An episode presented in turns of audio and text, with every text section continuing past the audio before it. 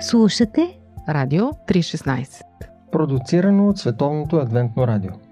Теологос. Теологос. Предаване за Бог и Неговото Слово. Със съдействието на Теологичен колеж Стефан Константинов.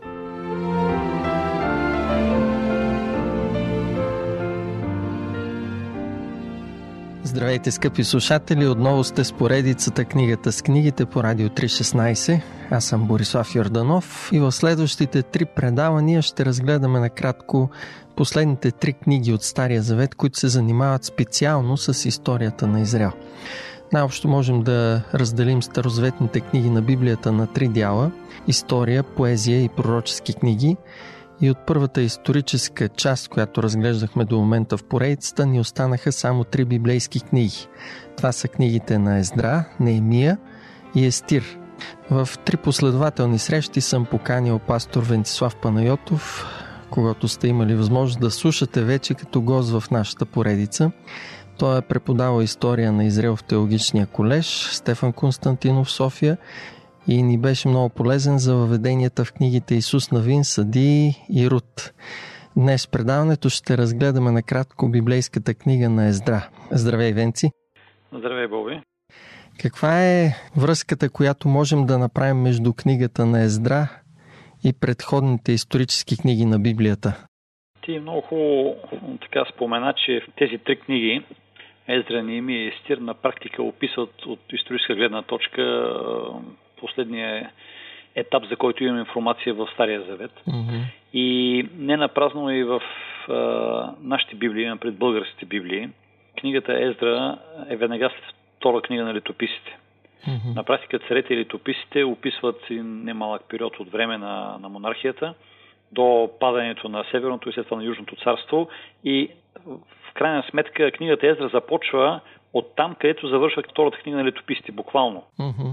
И а, като прочетеме първия, втория стихове на, на книгата Ездра, ще видим, че на практика автора се позовава на последните думи на втора книга на летописите, връщайки няколко десетилетия назад в историята и, и цитира едно пророчество, което имаме за възстановяването на Иерусалим. Така че те са тясно свързани. Вярвам, дели ги един голям период от около 70 години, може би, в който народът е бил подчинен под Вавилонско управление, но историята продължава. Mm-hmm. И Ездра продължава там, където народът съществува вече в една по-организирана форма отново. А кой е автор на книгата? Носи името на Ездра, но в книгата на момент се разказва за него. Сякаш друг автор пише. Как може да обясним това? Ами, конкретно знаем как е в Библията. Не винаги, много рядко може точно да посочим със сигурност автора. Но, връщайки се назад, евреите, тяхната традиция възприема Ездра като най-вероятен автор на книгата.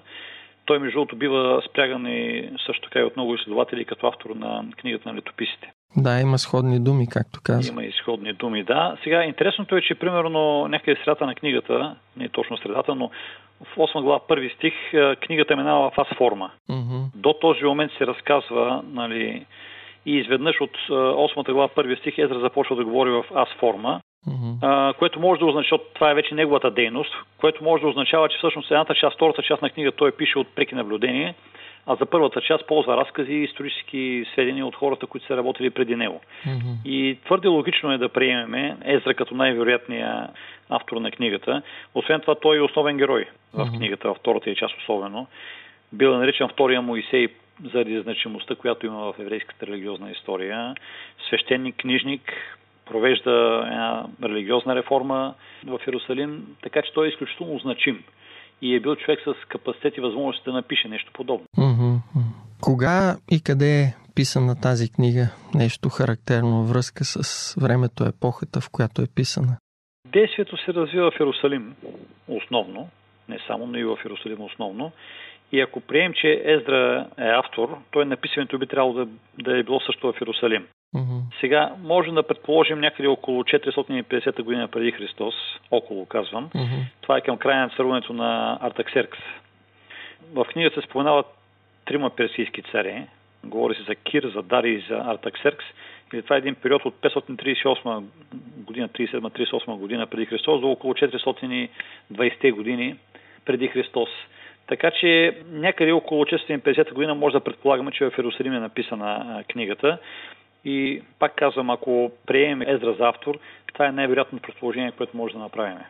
Нещо интересно за самата епоха тогава? Ами епохата е интересна, защото е, ние имаме ни големи царства в това време, които доминират целия район на Близкия изток. Е, при това са минали Асирия, след това Вавилон и след Вавилон идва Персийското царство, Мидоперсийското или Персийското царство, което прави една много е, сериозна промяна в начина на управление на е, управляваните или поробените народи. Ако вавилонците и асирийците са депортирали и са размесвали народите и са се опитвали някакси да потиснат тяхната идентичност, mm-hmm. то персийци правят обратното. Те връщат възможността на потиснат народи да се върнат по местата си, особено това въжи за евреите, да развиват своята религия и своята идентичност, като си плащат, разбира се, данъците. Mm-hmm. Но а, това е много типично и това е, книгата Езра разказва точно тези две от тези връщания, на евреи, големи маси евреи от района на Вавилон, Персия към Иерусалим с цел изграждане на Иерусалим, на храма и установяване на един малко по-нормален начин на живот. Така че говорим за едно време с малко по-големи, както религиозни, така и по-общи свободи. А, също така виждаме как империята финансира mm-hmm. част от нещата. С други думи, има една отворена политика на персийците към, специално към евреите. Много интересно това като феномен, може би. Определено за това време особено е наистина... Самият цар издава декрети, които нареждат да. възможността за връщане. А за кого е писана тази книга и какво всъщност се иска да се предаде на нейните читатели? Книгата е адресирана към евреи, които са част от Божия народ. И на практика тя описва събуждането на едно желание за спазване на Божия закон, което е било потъпкано в предишните векове, като полука от историята, от това, което го е сполетяло. Книгата описва именно това събуждане и поставя Божия закон в центъра на разглеждането. Значи тя е насочена към евреи, които би трябвало да бъдат повлияни от това да приемат закона съответно на сериозно. И това движение около тази реформа бива оглавено от Ездра. Той бива изпратен с тази цел, той има капацитета и познанията за това, и има и организационната сила за това нещо. Mm-hmm.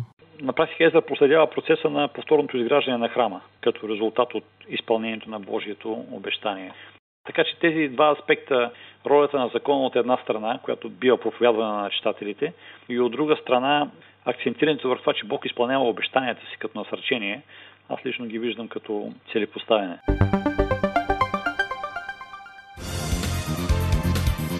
Какво да кажем за дискусии по Радио 316? Теологос. Какво е накратко съдържанието и структурата на книгата? Съдържанието може да бъде разделено първо като е описано първото завръщане на евреите в Палестина.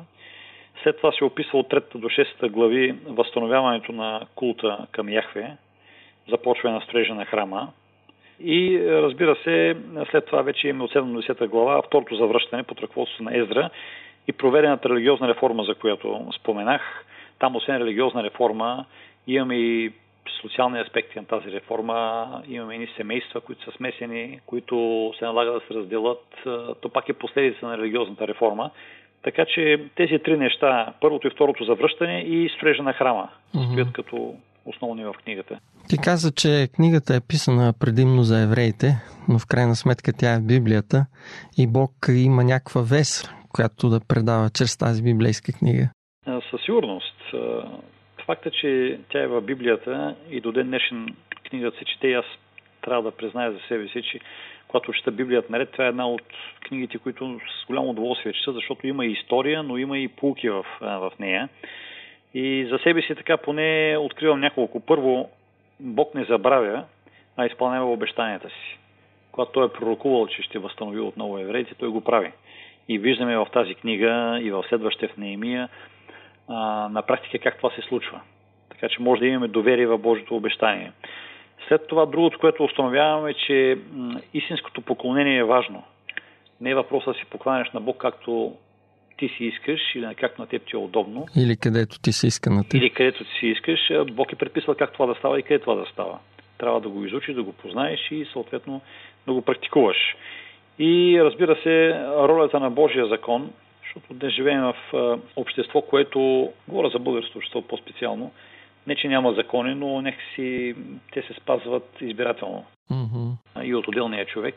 И в този смисъл считам, че книгата ни учи, че има закони, те трябва да бъдат спазвани, има и Божии закони и те трябва да бъдат спазвани, независимо кога живееш, защото те са свързани с а, това кой какъв е Бог и в какво състояние ние се намираме. Те ни помагат. Имаш ли някой любим момент, ключов момент или текст от самата книга? От самата книга, това е темата за браковете с езичниците, която е описана. Mm-hmm. Казвам ключов, тя е някакси интересна ми, защото е дискусионна. Да, да. повдига редица въпроси за това, което се е случило и ми е интересно да я чета и да разсъждавам върху нея, върху моралните измерения, върху контекста културния, върху предизвикателства и така нататък. Едва ли не е призив за някакъв вид развод. Ами то е така. Въпросът е, че на практика, когато евреите, много от тях са имали свои жени, еврейки, но някои от тях са взели и други жени, които са били от околните народи. Mm-hmm. Така че това разтрогване на браковете не е задължително да бъде разглеждано само като отделяне от другите народи, а по-скоро тласкане в една посока на моногамство. Може и така да бъде разглеждан Mm-hmm. на цялата картина. Макар, че в петокнижието, примерно, нямаме забрана за това да се задумиш за някоя, която не изповяда твоята вяра. Има си изискване някой там. Mm-hmm. Тук, тук сякаш Езра отива още по-надалеч, но според мен една от причините е, че те си имали по няколко жени. Да. И той се е опитал да на практика да регламентира семейния кодекс, така да кажем, Mm-hmm. семейните взаимоотношения. А един съвременен читател, каква полза би могъл да има от тази книга? Какво би му помогнала тя? Има ли някакъв апел от страна на Бог за някаква истина, която се съдържа и Да. практично за нашия живот? Значи, първо съвременен читател може да научи много за историята от книгата, най-общо казано, Мгм. защото тя е на практика първичен исторически а, документ. А, но второто, което е това, което казваш за апела, а, аз си мисля, че то е свързано с, с а, верността към Бога. Че човек може да бъде верен на Бог и в крайна сметка да успява в живота. Защото днес а, много хора, които вярват в Бог, но не правят следващата стъпка да се посветят изцяло на Бог, Мгм. поради страх, че ще загубят материално или нещо друго. Докато при Ездра виждаме, че той е решителен в действията си и въпреки, че не му е лесно, това не го прави губещ. Когато си верен на Бог, Бог те благославя и ти помага да продължиш напред и да постигаш добри резултати в, в личния си живот и в обществения живот също. И в този смисъл Бог всъщност апелира с самата книга към съвременния читател да не се страхува да му бъде верен. Именно, да, да, да вземе решение. Да не се притеснява да вземе решение, да направи стъпката, да се определи. Защото в крайна сметка, както днес има предизвикателства и трудности, в онова напрегнато и динамично време е било още по-страшно. Определено. Там нещата са... Темата толерантност се стояла по съвсем различен начин. Макар, че казахме, че персийци са били по-толерантни, но това не може да бъде разглеждано в съвременния смисъл на думата. Добре, благодаря ти, Венци, за краткото въведение в книгата Ездра. И аз благодаря. Очакваме те следващия път с полезна информация и за другата подобна книга на Ездра. Това е книгата Немия. С най-голямо удоволствие. Скъпи слушатели, бъдете с нас и другия път, когато ще разгледаме книгата Неемия, отново с помощта на пастор Венцислав Панайотов. Вие бяхте с предаването Теологос и поредицата книгата с книгите.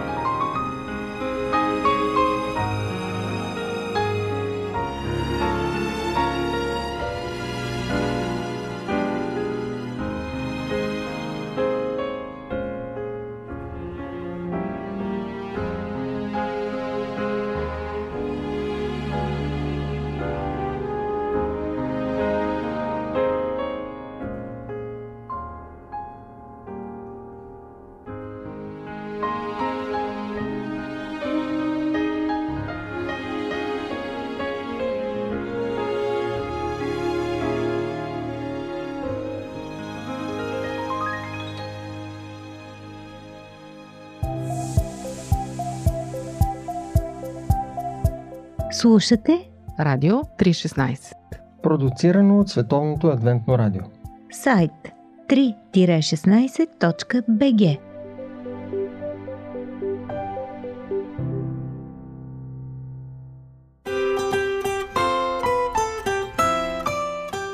По пантофи.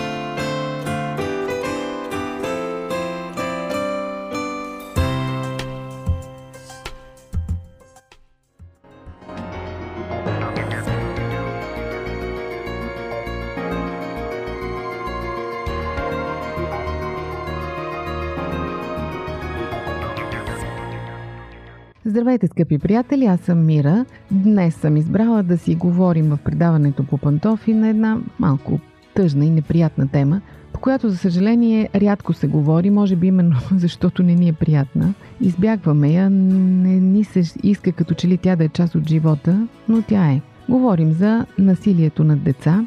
Естествено, когато кажем насилие на деца, веднага се сещате за пребити деца, за сексуално насилвани деца.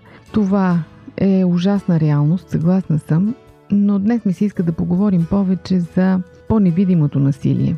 Има няколко категории насилие, със сигурност вие сте чели, можете да потърсите и да прочетете класификациите, които психолозите правят на видовете насилие, но аз ще се спра точно на това, което ние наричаме невидимо и което не се като че ли лови от статистиките, защото и не се докладва. Става въпрос, казах ви, за емоционалното насилие, емоционалната злоупотреба с децата. Като кажем това, изведнъж навлизаме в една много широка територия и като че ли се объркваме и не знаем точно на кое да кажем емоционално насилие. Започват спорове, това е, това не е. Предлагам ви няколко критерия, по които вие може да прецените дали самите вие не сте насилници, не дай Боже, на децата си, дали пък не сте били жертва на емоционално насилие като деца, или пък дали не сте свидетели на емоционално насилие в други семейства и съответно да намислите какви мерки може да вземете.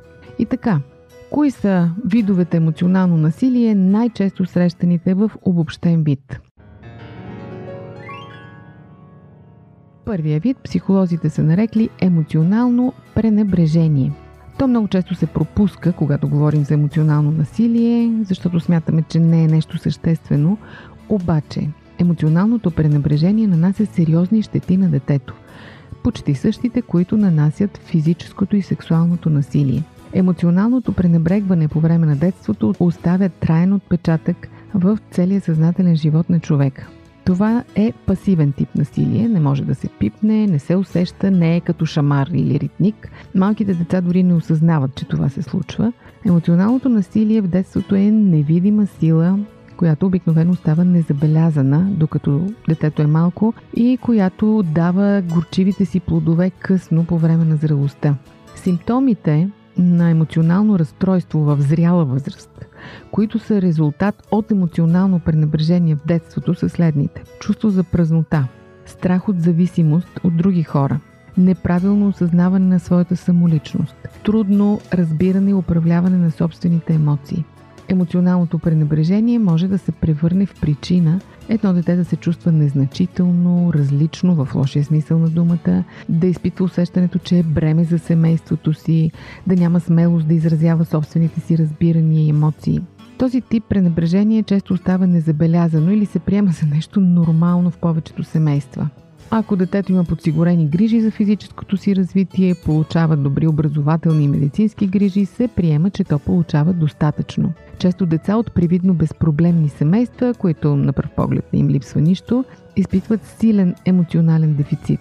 Най-често емоционалното пренебрежение идва от родители, които имат проблеми с алкохола, наркотиците или пък с психически заболявания, които им пречат да определят своите собствени приоритети по отношение на емоциите си и на емоциите на децата. Те сякаш отсъстват от реалността, от домовете си, макар физически да са там. От съществена важност за емоционалното оцеляване след такова отношение в детството е вярата на самото дете, че то заслужава повече от това, което получава. Тоест, ако осъзнаете, че сте били жертва на такова емоционално насилие като малки на пренебрежение и сега това ви тежи, не можете да се справите, може би е добре да потърсите психотерапевт.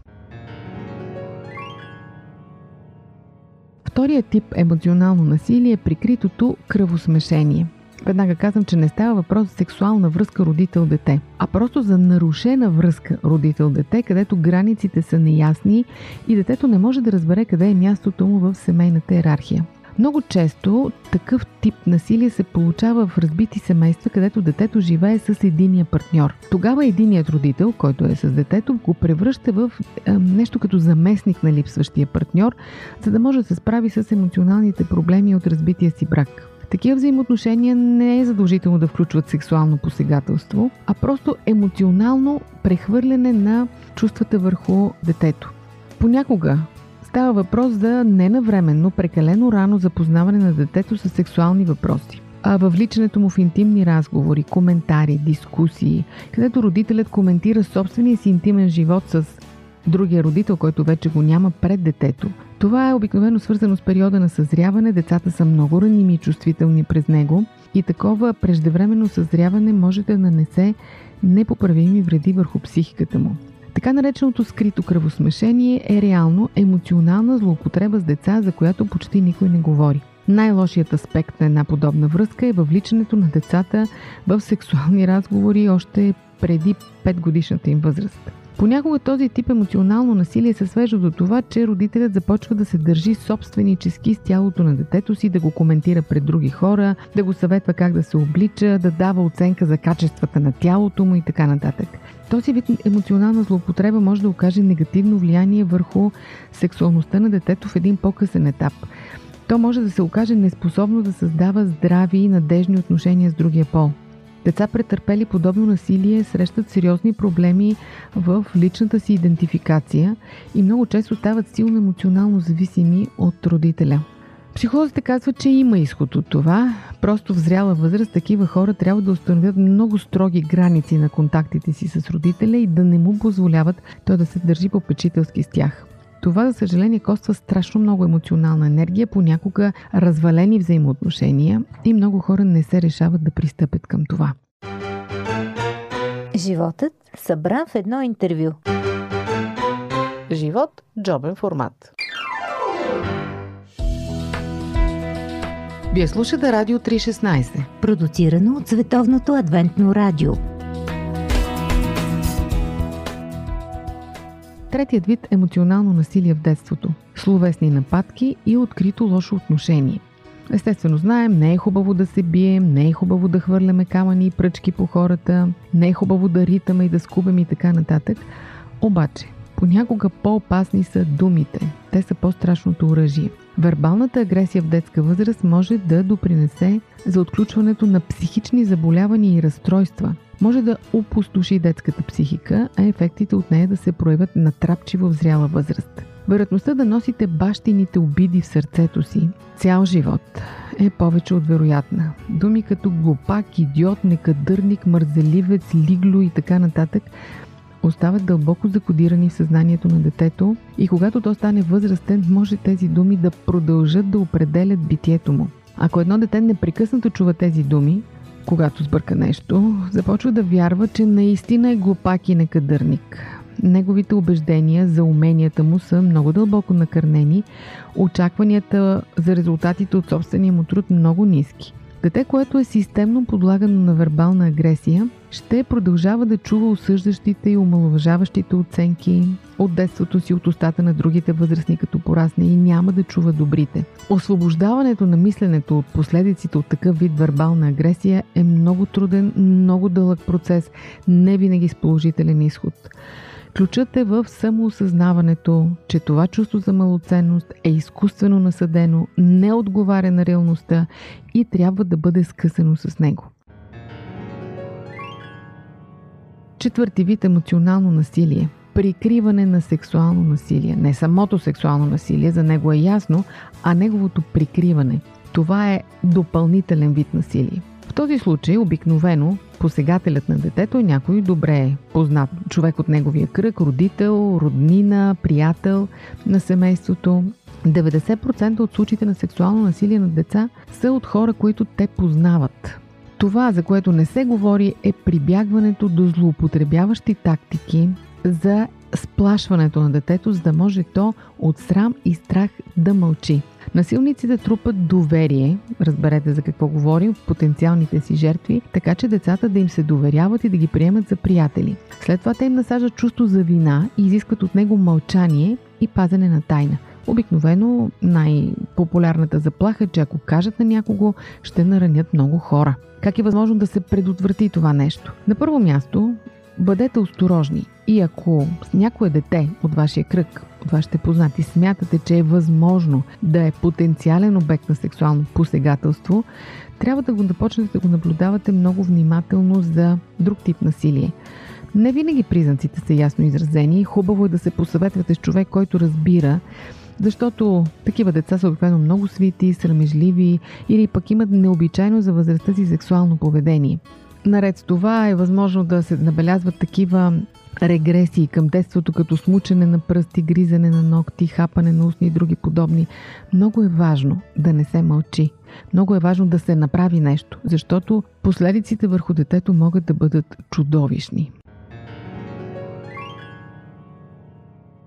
И накрая още един вид емоционално насилие, което, за съжаление, много родители прилагат, е насаждането на чувство за срам чрез унижаване. Класически признак за това е да изложите детето пред определена аудитория. Да разкажете на приятелчетата му, например, как то се напикава все още нощно време, макар че е вече на 5-6 годинки. Подобни неща поражат страх в децата и споменът за това ги преследва през целия им живот. Това им пречи да развият нормален емоционален живот и много трудно се изкоренява. Често родителите не осъзнават че насилват децата си емоционално по подобен начин, защото казват, че го правят с добри намерения, за да го стегнат да се засрами и да спре да прави така, или пък, че се шегуват. Не забравяйте чувството за хумор и шегата са нещо неразбираемо за деца под 6 години. Друг вид по-съвременен съвременен вариант на този вид насилие е публикуването на клипчета и снимки в социалните мрежи, от които децата могат да се почувстват неудобно. Примерно публикувате клипчета, на които те са голи, или пък са на гърнето, или във ваната. Не забравяйте, че дори в момента детето да е бебе и да не може да разбере, когато стане на 5 годинки и види собствените си клипчета и снимки по този начин, ще се чувства много засрамено. Пуснати на шега такива материали са унизителни за децата в своята същност. Това, че родителите казват, че това е шега, не означава, че то го възприема по същия начин. Такива неща могат да нанесат ужасна вреда на детето в емоционален план, дори да го доведат до депресия.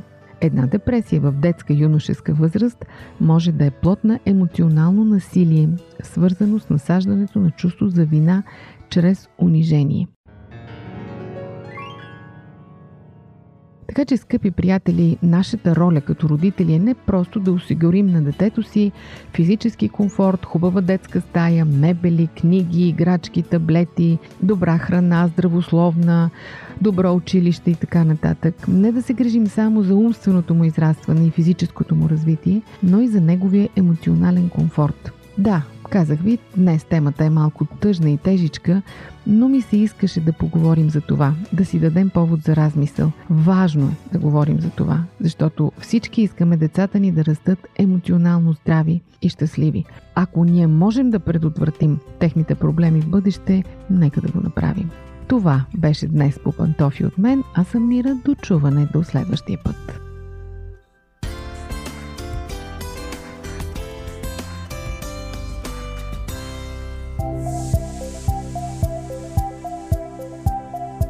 Радио 316 Продуцирано от Световното адвентно радио. Сайт 3-16.bg